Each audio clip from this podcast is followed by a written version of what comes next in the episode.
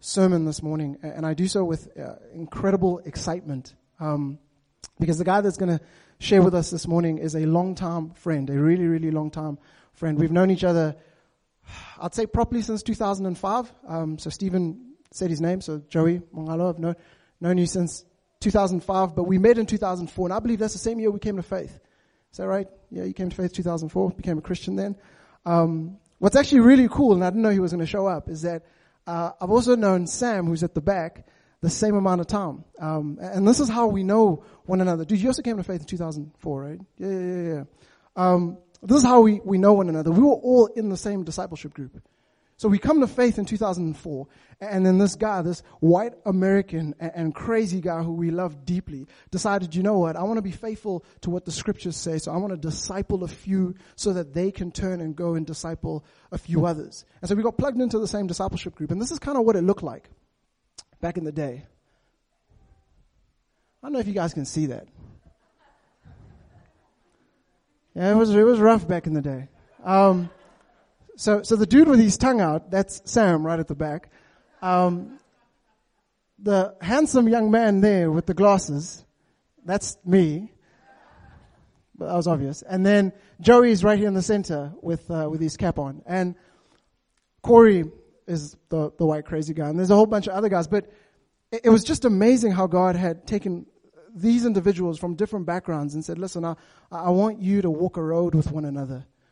I want you to follow Corey. I want you to follow this man as he follows Christ. These are words that we see in the scriptures. And so we've known each other uh, since then, and it's just been an incredible journey watching what God is doing and, and seeing what God is doing in Joey's life has been phenomenal. He is an incredible encouragement to me. I remember having a conversation with him uh, when I was thinking about planting a church, and I remember your words were, hey, listen, you better pray because church planting isn't for sissies.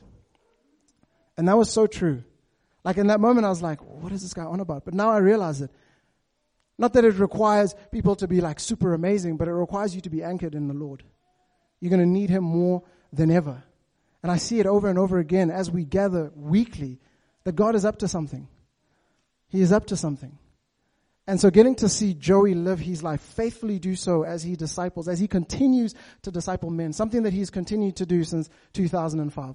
It's an incredible encouragement to me and it spurs me on to keep doing what I believe God has called us to do. Because if you, if you think about it, God never asked us to plant churches. Nowhere in the scriptures will you find that. But rather, He calls us to make disciples. And so, why do we plant churches? Because we believe it's one of the best ways to make disciples. And so I believe there's no better man to come and share a little bit about that than, than Joey, someone that I have personally seen and experienced. Um, and so as he comes up, I'll say this about him. Joey currently works at the Lions Rugby Club. He is the head coach. I know he's going to hate me for saying this, but he's the head coach of the under 19s team. Um, he does a number of other amazing things there. He's been in the rugby world, uh, as you can see, um, for a very, very long time. Uh, he's married uh, to Zinzi, an amazing, amazing, amazing woman who is a chartered accountant at RMB. And uh, one of the cool things about living life together is we get to be in each other's weddings.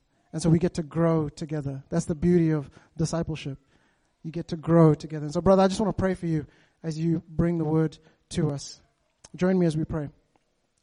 Father, thank you. Um, thank you so much for this man. Uh, thank you for what you have done in and through his life. Uh, what an incredible encouragement. I've uh, gotten a front row seat to how you have worked in him and, and how you continue to do so.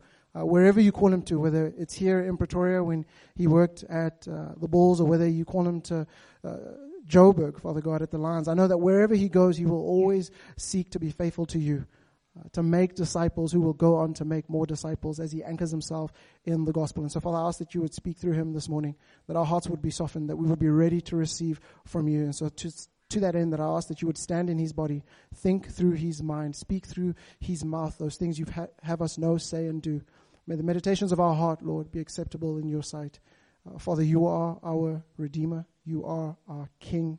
We love you. We praise you. In Jesus' beautiful, beautiful name. Amen.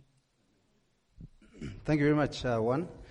I appreciate the introduction. Um, Firstly, just thank you. I think it's a massive honor for you guys to have me here. Um, it's always an honor to give God's word to anybody. So thank you. Much appreciated. Um, Then a couple of disclaimers. One said he speaks for like 40 or 50 minutes, even sometimes. I don't have the capacity, okay? So see me today as the substitute teacher who comes in and lets you out to break a bit earlier. So please prep your heart. We won't be here for very long. Um, I don't speak that long. Um, so just by way of introduction quickly, so I grew up in Brits, a uh, small place in the Northwest Province. Uh, they still wear those shirts there that says uh, Prat Afrikaans of your back because uh, it's, it's deep, it's happening there. They need to get trans, transcultural. We're going to take a transcultural church to Brits sometime in the future. We'll do it. Um, but I loved it. There was just good, innocent growing up. Um, then I went to Pretoria Boys High school. Um, really enjoyed my time there. Um, learned all the good things in life and also not so great things in life. Um, then in 2004, when I thought, so you've got to imagine to yourself, if you spend five years of your teenage years in a boys' school of 1,500, you think to yourself, I'm coming to varsity. Here we go. Like, this is it. You know, like, this is spring break. It's going to be happening. Little did I know that God had an alternative plan. Um, he, he, he brought a man across our lives. Um, so even on that story that one shares, in 2004, I think we're one of these camps, they call it a joint winter conference. So it's all the campus outreach people who meet at this place. And I remember, I think they got the gospel before I did, Sammy and, and one. Because how I remember the story happening is we were at a place, it was similar to this. Somebody was just about to share the word and then we're having a praise and worship, the singing part. Um, so this guy was busy in the front singing everything. And then I'm there, so sort of scouting because I'm thinking I've ticked the box now, okay? So now I was in a boys' school. I can't now approach non-Christian girls. So these folks have told me, at least if you want to approach, don't approach girls. If you do approach girls, let them be Christian girls. So I'm thinking, okay, I'm at a Christian camp. I'm going to go do this thing. So these folks are busy praising and worshiping. I'm just scouting. I'm checking. I'm checking. so then I want to nudge Sam and say, Sam, look. And he's like, ah, I'm busy like, yeah, but what are you busy with? We know this Christian thing, but come on, get serious. He's like, no, Joey, leave me. I'm in this, I'm worshiping. Then I'm like, in that moment, I thought, okay, you're not so lekker. And you need to get lekker with the Lord. So I think I don't have a specific day where I became a believer. You know, some people come up to the front and pray, but that day I see as a day where it really became real to me. Uh, and because they were there and they believe that gospel, it helped me. So that's who I am till then. Um, at home, I've got uh, mother, single mother, lost my father when I was seven. Um, she's raised myself, my sister, and my brother for the last 20 odd years. So she's a rock star. And all she always says is, I'll pray for you. That's all she does. I promise you, she's a rock star. She prays us. Everything that happens in our lives, we phone her first. We say, You've got no idea what we're talking about, but this thing has happened to us, and we thank you for praying for us. So she's a rock star, and she's raised us by God's grace. Um, yeah, so what I want to try to do today, in case I lose you, I think it's always good to give you a flow of what I'm going to do so you know. Um, I'm going to try and make a case for discipleship. I'm going to then try make a view of discipleship because I think discipleship is such a massive thing. It can be seen from many different angles. So I'm just going to give a specific view on discipleship. Then I'm going to chat some about the cost of discipleship. And I'm glad the question that one spoke about, we're going to hit into that stuff because it is costly. Unfortunately, anything in life that's worthwhile is always going to cost a little something. Um, so that's what it is. And then last one, just some practical applications. I've called it here, getting stuck into discipleship. How do we move on together and fight along this good fight? So so, for the case of discipleship, there's three parts. The first part is we've got to do it simply because Jesus told us to do it. Like, um, so if you can imagine, Jesus dies, is raised again, comes back from. If I come back from the dead, so let's say, no, put it this way. Yeah, let's say I come back from the dead and I've got one day to tell you all the most important things. I'm not going to come to you and say, yes, you remember when Chelsea played Man United and they lost yesterday against Arsenal. What am I going to tell you? I'm going to tell you stuff that's important, that's close to my heart. So if Jesus dies, fights in hell, beats up people, comes out again victorious, and he gets one more chance to share with his disciples, he goes and takes them to Matthew 28, um, and then he says the following words to them. So for me, it's profound. Um, I like to read the Bible like it's real. Sorry, just a little side note. Um, what we just did now with the fellowship thing, I love that because it means we are real. If you are able in the middle of the church service to talk and say, I don't like sharing with people because I hate people. Who says I hate people in a church? That is brilliant. Well, I used to hate people. You don't hate people anymore. So I love that because it just means you, you are real. So when I read the Bible, I try to make it as real as possible. So I'm imagining what happens before Jesus gives them the Great Commission. Peter's like, dude, You going where? And he's like, Okay, tell me what to do while you're away, because I'm going to do it. Because you imagine Peter's like, He's like, Okay, Peter, relax yourself. This is what you're going to do. He says, Now, uh, the Bible says in Matthew 28, verse 16 to 20, Now the eleven disciples went to Galilee, to the mountain which Jesus had directed them. And when he saw, when they saw him, they worshipped him, but some doubted. If the Bible wasn't real, who'd write that? Why write some doubted? If the Bible wasn't real, I'd say everyone believed and they said him. But anyways, another side note, focus. Then Jesus came and said, All authority in heaven has been given, has been given, is it on here?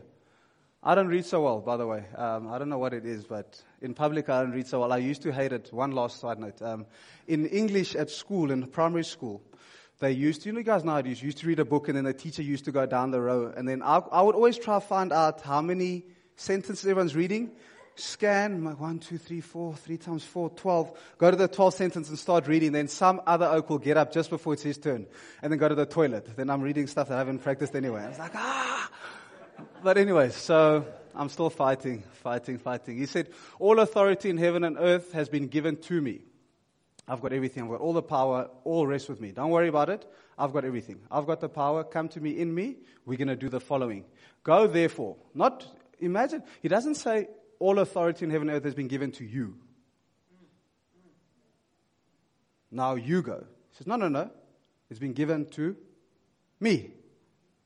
So in me, let us go, uh, therefore, and make disciples of all nations, baptizing them in the name of the Father, the Son, and the Holy Spirit, teaching them to observe all that I have commanded you. And behold, I am with you to the end of the age. So, Peter, calm down. I'm with you. I've shown you what to do the last three years. If you doubt, just do what I've been doing for the last three years with you. Don't look anywhere else. Go eat with people, Peter. Go eat with the people you don't like. Go there go, What did you see me do? They were fishermen. I didn't tell stories to fishermen about hunters because they don't understand what hunters do. When I spoke to fishermen, I told them about fishermen. When I spoke to uh, farmers, I told them about the seed, planting seed. So just go do what I did, Peter. So that was Jesus to Peter. Um, and to the rest of them, obviously, because they were all there in Matthew 28. Then the second one, I want to argue, this is still making a case for discipleship. I want to argue about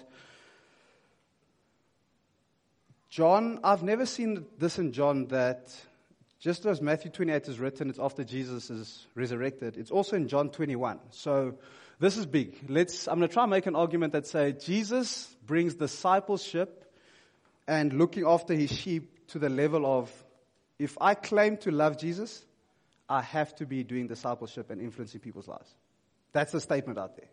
So I can't say, I love you, Jesus, and then here got nothing to do with people and discipling people and being discipled. And this is the scripture I'm going to try to base it on. We can always speak afterwards. And one is a very um, theological man, so if I get it wrong, he'll fix it for me. When they had, this is after Jesus resurrected, it says, when they had finished breakfast, again, the Bible is amazing. I would never write when they'd finished breakfast, but that's just me. I engage with it. Um, when they'd finished breakfast, Jesus said to Simon Peter, Simon, son of John, do you love me more than these? When One, your lead pastor, is in trouble, his mother doesn't say, One, what have you done wrong? She says, One mokatle, what have you done wrong? So he's trying to get the attention.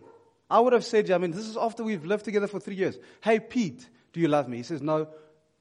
Simon, son of John, do you love me more than these? He's getting his attention. This is just not another conversation. This is a real conversation. So Simon says, Yeah, yes, Lord, you know that I love you. So he says to him, feed my lambs. Do you love me? Yes, I do. Of, of course. Okay. Feed my lambs. That's one. So you think, okay, he's got it. Verse 16. And he said to him a second time, Simon, son of John, do you love me? You guys know Peter. Passionate. So now he's saying, okay, you're busy testing me now. He says to him, Yes, Lord, you know that I love you. And he said to him, Tend my sheep. You claim to love me? Yes, you love me. How are you going to show you love me? Tend my sheep. 17. And he said to him a third time, Simon, son of John, do you love me? Now you know Peter. Peter was grieved. because they'd asked him a third time, Do you love me? And he said to him, Lord, you know everything. You know that I love you. Jesus said to him, Feed my sheep. Do you guys know about sheep, hey? Those are. it's only God loves us, therefore makes us. He makes a lot of examples of us calling us sheep and Him a shepherd. But I would take personal. I, I, I want to take it up one day, I think. I want to take it up one day. Because if you see sheep, you know that sheep, if they, if you give them to graze in this little thing here, they'll eat this until it's finished. And then here is the next piece of green grass, and they won't eat it. Because you've told them to stay here. Sheep are dumb. They are silly. They, they can't look after themselves. They freeze under pressure. Like, run away. No. Wolf is coming. That's sheep. So when he's saying 10 after me, he's saying, I know you. I know you. You need each other. You need each other. A sheep by itself, you're, it's gone. It's finished. It's gone. We need each other. We need him and we need each other. So this first point again on making a case for disciples, Jesus told us. The second one is that if we claim to love him, we must be. We must be making a difference in people's lives. Then the last one on that point for the case of discipleship is that church and small groups won't do it. So I, I'm not good at maths, um, so I took a calculator. I went 7 times 24, it gave me 164. Then I said, imagine you can sleep. A mother, you don't sleep for eight hours, eh? so you're out of this equation. You sleep for about two and a half or four. So for us who don't have children who can sleep for eight hours, that minus 168 minus 56 is 112. That's hours you've got to live. So if we do church, let's say one talks and it's for, speaks for an hour, and you do church for another, it's two hours. Then your small group that day has decided to do the eat and run thing. That's another two hours. So that's four hours. That leaves you with 108 other hours of life. If we're not doing disciple, if, if those are the only places where our relationship with God and our relationship together are going to be cultivated, is in those four hours we're going to hiding to nothing. It's impossible. What are we doing with the other 108 hours? It's a heck of a lot of time. What do you do with your lunch break? Who do you have lunch with? Who do you watch your rugby with? What are we doing with 108 hours? We've got so much time. All we got to, I'm going to get, I mustn't go too far. But just that. I just wanted to say the church and a small group won't be enough. The 108 other hours, we've got to be doing something about those with each other. Um, so that's the case for discipleship, why I feel like we need it, why Jesus would have put it at the forefront. Um, then I'm going to talk about a view of discipleship. So I went and looked up a dictionary meaning of the word disciple. There's a, I think it's a Greek word called M A T H E T E S. Something along those lines, okay? That says, it generally refers to any student, pupil, apprentice in relation to a teacher. In the ancient world, however, it was often associated with people who, are, who were devoted followers of a great religious leader or teacher. That's what, a, that's what the definition of disciple is. So all I wanted to focus there is on devotion, devoted. Devoted. You guys are all devoted people, I know. Do you know how I know? I checked your Twitter and Facebook accounts. I know you're devoted. One is devoted to, which is that pub team you support? Manchester City. He's devoted. He knows where they play, who their coaches, what their coaching patterns are. We are all devoted to something. And you oaks who say, no, we're not sports people, if I say Harvey Specter?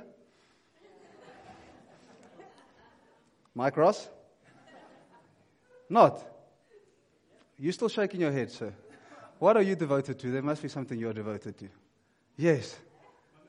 There we go. So, there's something you are devoted to. Um, so I want to argue on that point. If it says a disciple is somebody who's devoted to somebody, I want to argue that discipleship for today, I said discipleship is almost like a big thing that you can see from very angles. I'd like us to see discipleship today as knowing and being known is discipleship. Knowing and being known. So that is just me saying that. I'm going to try and make it biblical for you. So in Revelation 7, Another side note, I've, I keep saying revelations, and I looked in the Bible today for the first time, it says revelation. So I've been telling people the wrong stuff. So they're probably looking at you like, revelations? Uh, but anyways, Revelation 7. It says, um, do I have it here? There we go.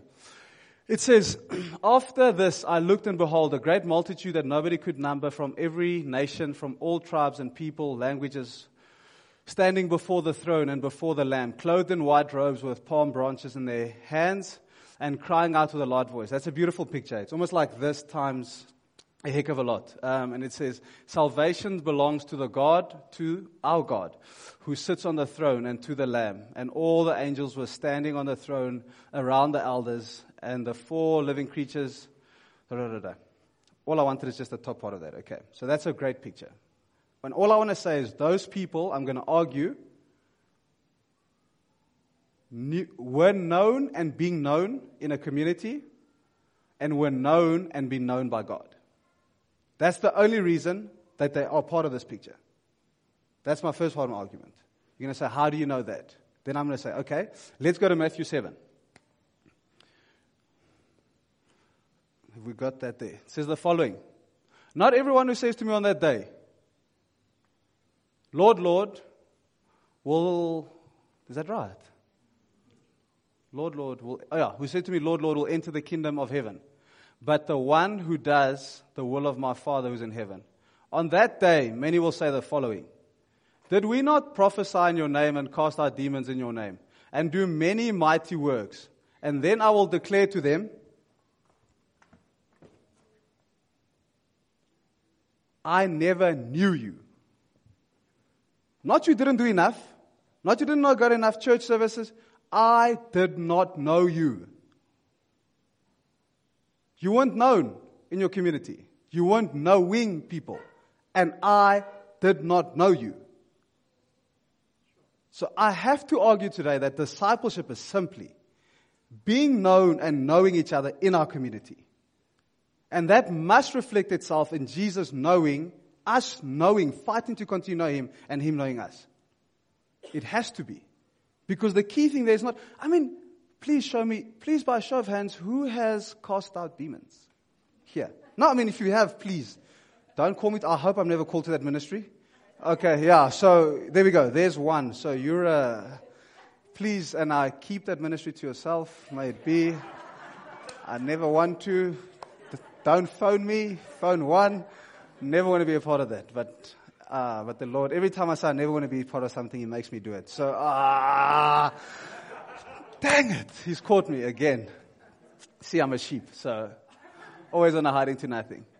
So my point is just that is I, I have to argue based on that that um, discipleship is, sim- is simply that process of us knowing and being known, um, and that's what it helps me for. There's two things it helps me for. Maybe it'll help you.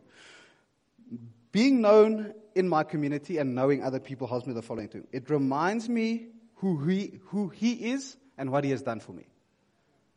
So every time I look at, let's say I look at one, or Sam in the background there. You guys should have seen that oak. He's a man now who loves the Lord, happily married, but when you saw him in 2004, what a write-off. And that's coming from another write-off. So there's absolutely no hope. So he's a double write-off. It's bad. So now when I see him like this, I'm like, there must be a God. And look who he's done. Look what he has done. Because if I don't see that, I forget.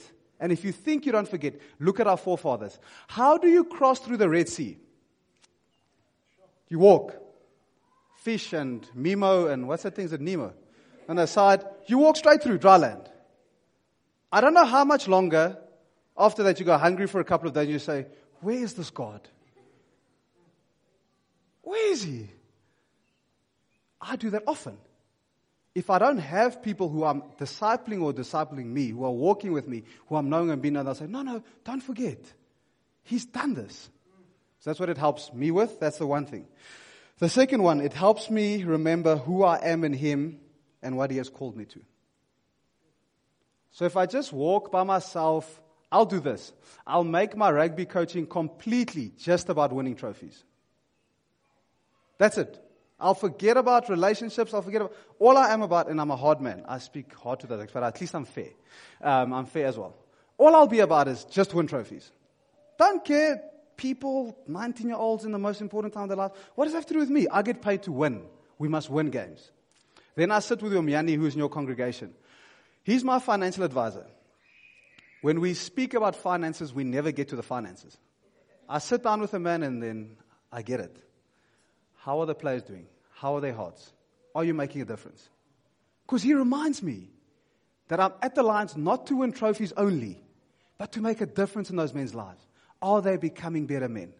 Are they hearing the gospel? Are they getting a chance to make a decision for the gospel? So if it wasn't for him, so if I'm not knowing him and being known by him, I'll forget. I'll forget who God is and what he has done. I'll forget what my mission in life is. So those two things help me. That is, uh, that is the part for the view, the view on discipleship. So that's just viewing discipleship as knowing and being known. Then the last, or second to last, second last. If you spend time with Americans, they speak second to last. Eh?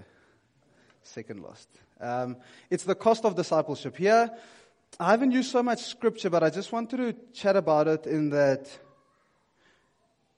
I have to say it, that it's going to cost us something.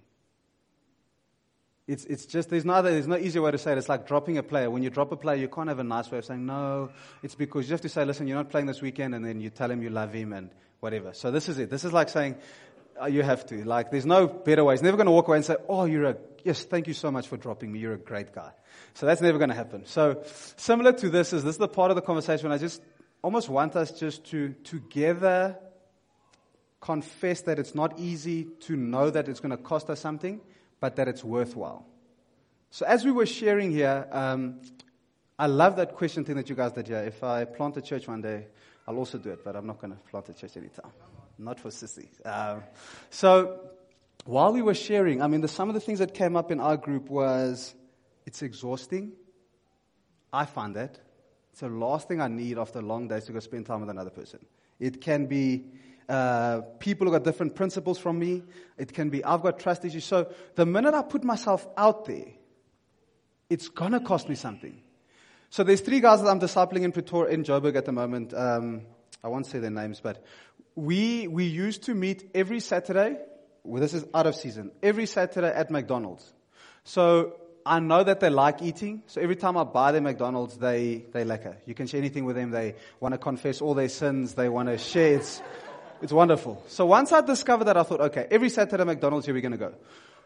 then Zinzi and I do this thing. She's the accountant, by the way, and I'm the one who must be the minister of finance because she just spends money. Like, Mm-hmm. anyways, I love her, by the way. Don't. So we get to a place now where we're doing our recon. We do it bi-monthly. Every two weeks we say, are we sticking to budget? We get to somewhere and I'm like on 800 rand for the month for not groceries, just for normal spending. Because I didn't realize that every single time we on a Saturday we go there, it's costing me 200 rand. There I am 800 rand later. And the only thing that saved my heart that day is I could say to her, that's not my own McDonald's, it's for the kingdom. Otherwise, I was. that was going to come with my golf budget, and that comes with my golf, golf budget, then our marriage is on the rocks. So it was, it was big that she understood that one. Um, so it's going to cost. It's going to cost us something. It's going to cost you financially. It will hurt. Because you're going to drive to a place you don't want to drive. You're going to have to fetch someone you don't want to fetch who doesn't have a car. You're going to have to open up your house to somebody you'd have never opened your house to, ever and let them come into your house.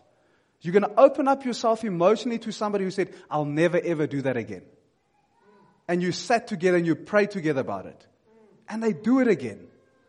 And because I never do that, I'm high and mighty. I'm the flippant same. Sorry, can I say flippant? So, so my point is just that it's going to cost us. And it's going to be okay, though. I think it's really okay because um, God's grace is going to be sufficient. That's all I've got. I can't give you, I wish I was a prosperity oak and I'd give you how it's going to make you bank balance change and stuff. I can't give you that. All I can give you is that it's going to be worth it definitely at the end. It's going to cost you something, but God's grace is sufficient. So when you can't anymore and you're tired and you've got two babies and there's a group starting in an hour and they're crying, you haven't slept, it's like, God, I need your grace. Help. Because I know this is good. I know at your heart is people. That's why you asked Peter, tend my sheep. And I want to be a part of that. You promised in Matthew 28 that you've all power and authority is given to you. Give me that. I need some now because I need to go out there and be known and know people. So let's together say it's not easy for any of us. Let's together say it's going to be tough. Let's together say it's going to be challenging and it's going to cost us. Let's share how much it's costing us, if that makes sense. So come on a Sunday and say, one, this thing of yours is too much. My budget is too much. I'm emotionally, people are telling me things. But let's know it's all happening to us and then we can do it together. What are we doing then? We're also knowing and being known. And we're sharing the, the burden together. Um, I heard the other day that community, that's what community is. You, you multiply each other's joys. So when knowing and being known is exciting, share it. So you can say, what? That's amazing what's going on there. Keep sharing it. And then when it's not going great, you divide each other's sorrows. So when somebody's battling to get to it and you can't get to it, it's like, okay, it's okay. We are with you in this thing. Um, so there's no scripture there. I hope it's good luck. Um, good luck, good luck, good luck, good luck. Make it biblical for yourself. Um, then getting stuck into discipleship. Uh, one, I might get to 30 minutes. Can you believe it? If I speak for four more minutes, I'll get to 30 minutes. I'm going to speak very slowly. Now, Um, getting stuck in. Um, I said the first point is just to know and be known. So just start. Um, start with the first person you need to know and be known by. Start with Jesus. Start today. Like um, that's. I love the fact that every day we can go to the cross. I, I, I keep telling this to Zinzi. I say my pet hate is every morning I've got to brush my teeth and shower. Is it my only person. I hate the fact that I don't wake up and I'm fine. Like I want to wake up, put on clothes, go, and then, sorry to, I must share to the white people, somehow, and this is probably why, when we black people shower afterwards, we must put on cream or something. I'm just like, so,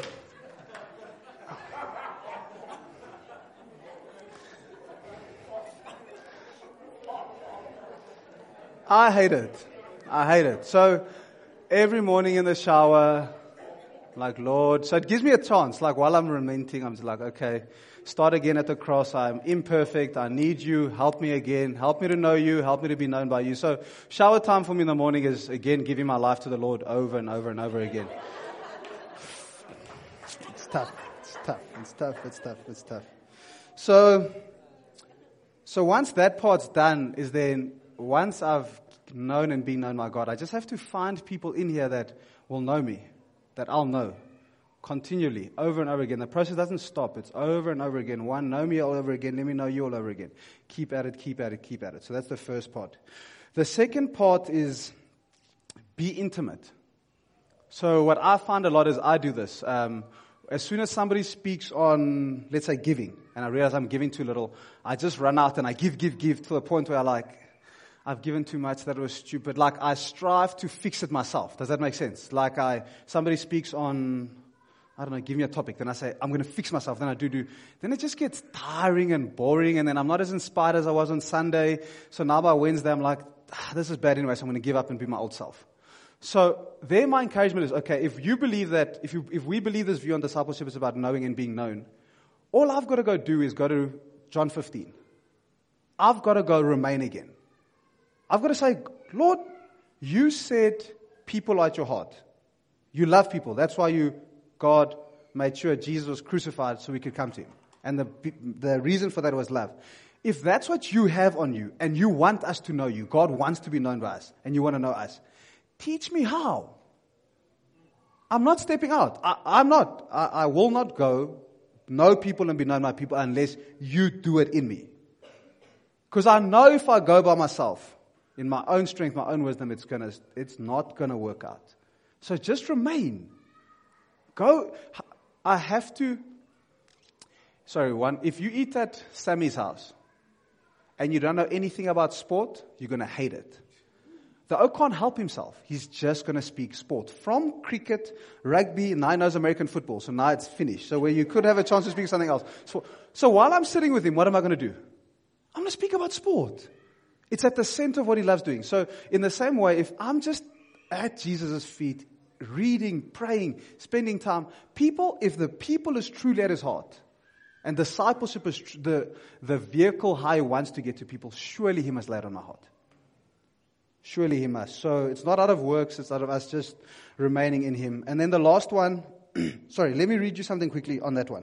Um, you guys know, one of them know me, so when I read you this, it's not at all to say, yes, Joey. Um, by remaining. So this is a text conversation between myself and I helped these guys at KES, um, King Edward VII School with their rugby in between. So a little while ago, a friend, one of the guys there wrote me this, we had this email, this conversation. He says, Joey, um, I see you guys are doing great things. He's speaking about the 19s. He says, keep it up, man. Continue touching people through your kindness. So I'm like, okay, thanks. So I say, thanks, sir. It means a lot. Um, ultimately, we are coaching for that reason to influence young people's lives for the better. And I ask him, how's he doing? He says, he hates doing long jump at school, whatever. Then he says, this last part.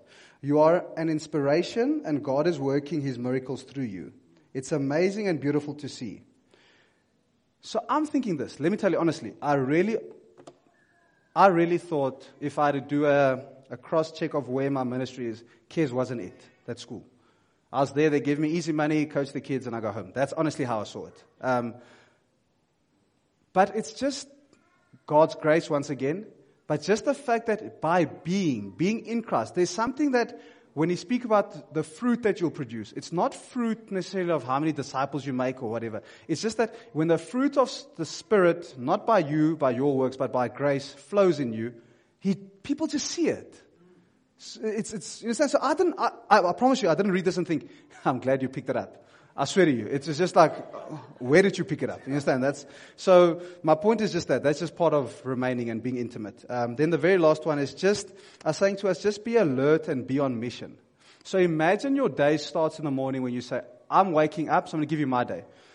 I'm waking up. The guys are going to go gym. After gym, we've got a training session. After the training session, we've got a whole day off, or in between off. The guys go to class, then I see them again in the evening for training. That's how my day goes. I can see it that way. Or I can see the guys have got gym today. Our conditioning guy, he's got a relationship with the Lord, but I'm not sure where he stands. I'm going to gym earlier today and spend time with him and just chat with him. Then the team is training. Um, I know that these two guys have sent me text messages about how they're struggling with stuff. I'm going to ask them if the team can pray for them and if I can spend a one-on-one with them and have coffee with them. Then that middle period where the time is off, there's a whole lot of time left there. Why don't I see if I can spend time with Tebs over lunch? Eat lunch with him, just see how he's doing. He's part of the discipleship group. Let me do that. Then, when that is finished in the afternoon session, one of the fellow coaches I know is going through a difficult time. He's divorced. He's got a single son. Let me just ask him how he's doing and how he's finding that. It changes everything. If our days become less about the mission and more about the people in that mission, it's going to change everything.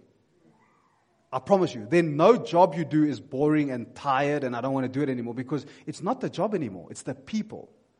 There are people there. I wonder how the cleaning lady is.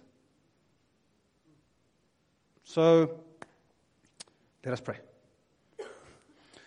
Um, Father God, thank you that um, you are good. Um, thank you that you've got people at the core of your heart. Um, thank you that you would entrust us with such a massive mission.